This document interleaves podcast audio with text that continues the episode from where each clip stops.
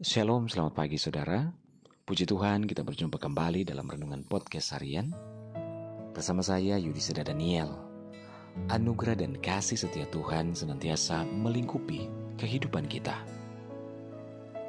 Renungan kita pada saat ini berjudul Tetap Tenang di Segala Situasi.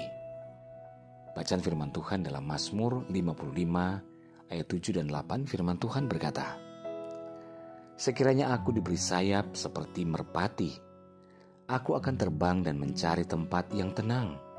Bahkan aku akan berlari jauh-jauh dan bermalam di padang gurun.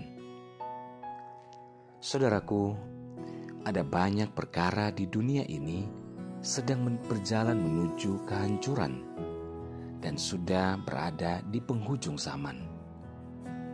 Konflik pertikaian, perang, bencana alam, perekonomian yang sulit, wabah penyakit, tingkat kejahatan yang semakin hari semakin mengkhawatirkan, dan kehidupan kekristenan yang semakin hari semakin mengalami tekanan yang luar biasa.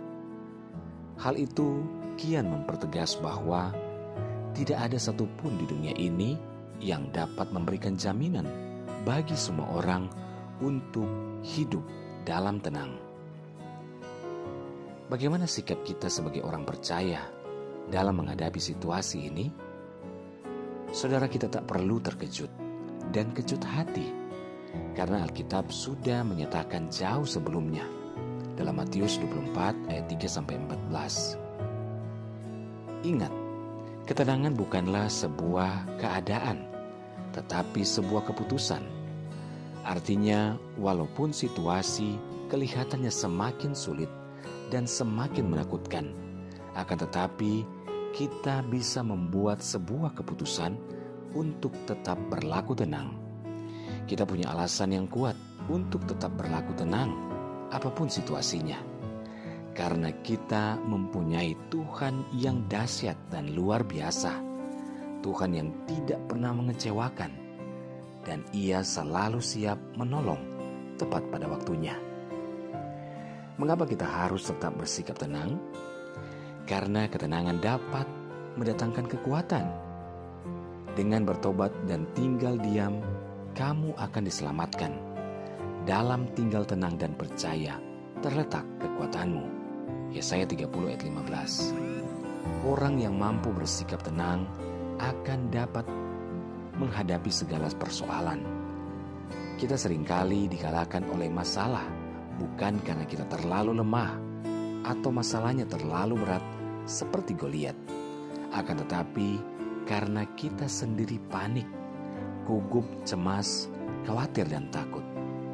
Orang yang tidak bersikap tenang cenderung akan selalu berpikir negatif sehingga mengambil keputusan-keputusan yang salah dan menjadi keliru. Oleh sebab itu, firman Tuhan berkata, Kesudahan segala sesuatu sudah dekat. Karena itu kuasailah dirimu supaya kamu dapat berdoa dan kita menjadi tenang. Orang yang tenang dalam doanya bukan hanya menyiapkan apa yang ia mau kepada Tuhan, tetapi juga mendengar apa yang menjadi kehendak Tuhan. Kunci untuk mengalami ketenangan adalah tinggal dekat dengan Tuhan karena dialah sumber keselamatan bagi kita. Haleluya. Saudara, tinggallah di dalam Tuhan dan selalu andalkan Tuhan, maka ketenangan akan senantiasa kita dapatkan. Haleluya. Mari kita berdoa. Bapak terima kasih kami bersyukur buat firman-Mu saat ini. Tuhan, kami mau tenang di dalam segala situasi yang ada. Sebab itu Tuhan kami mau mendekatkan diri kami kepada Tuhan dan tinggal diam di dalam Tuhan. Terima kasih Bapak yang hidup kami, kami serahkan kepada Tuhan. Hamba berdoa menyerahkan seluruh pendengar dengan podcast harian ini di mana pun berada, baik yang ada di Indonesia maupun di mancanegara, dalam segala pergumulan yang berbeda-beda. Tuhan tolong. Yang sakit Tuhan jamah sembuhkan, yang lemah Tuhan kuatkan, yang bimbang Tuhan berikan ketetapan hati, yang bersedih, berduka, bahkan kecewa Tuhan hiburkan. Bebaskan yang terikat, lepaskan yang terbelenggu.